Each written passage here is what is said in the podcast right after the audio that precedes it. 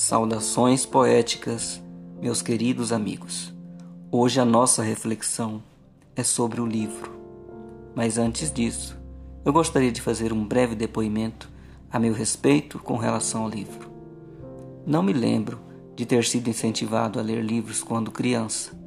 Lembro sim da professora, nas séries iniciais, nos permitindo ler alguns livros na biblioteca, mas eu me refiro a outras pessoas, inclusive meus pais, não me incentivavam a ler livros, porque também eram vítimas da cultura anti-livro.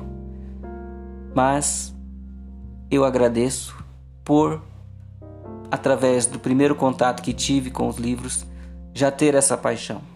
Lembro de um livro chamado A Roupa Nova do Rei, que é um conto de fadas de autoria de Hans Christian Andersen é um clássico da literatura e é uma historinha muito interessante e que traz também várias reflexões.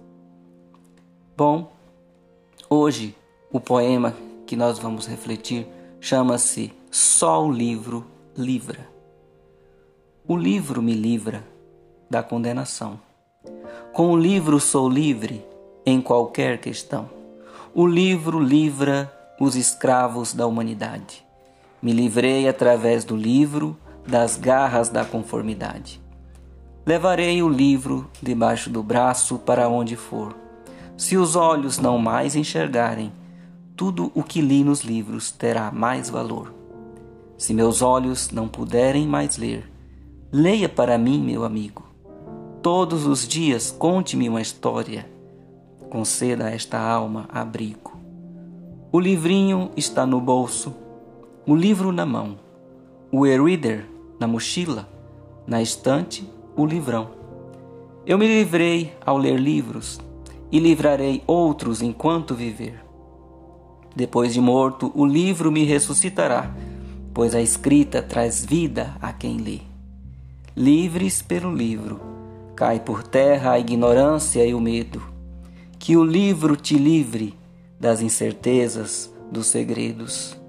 Bem-aventurado o livreiro, por ter livrado tantos da morte, libertando mentes fechadas, tornando as pessoas fortes.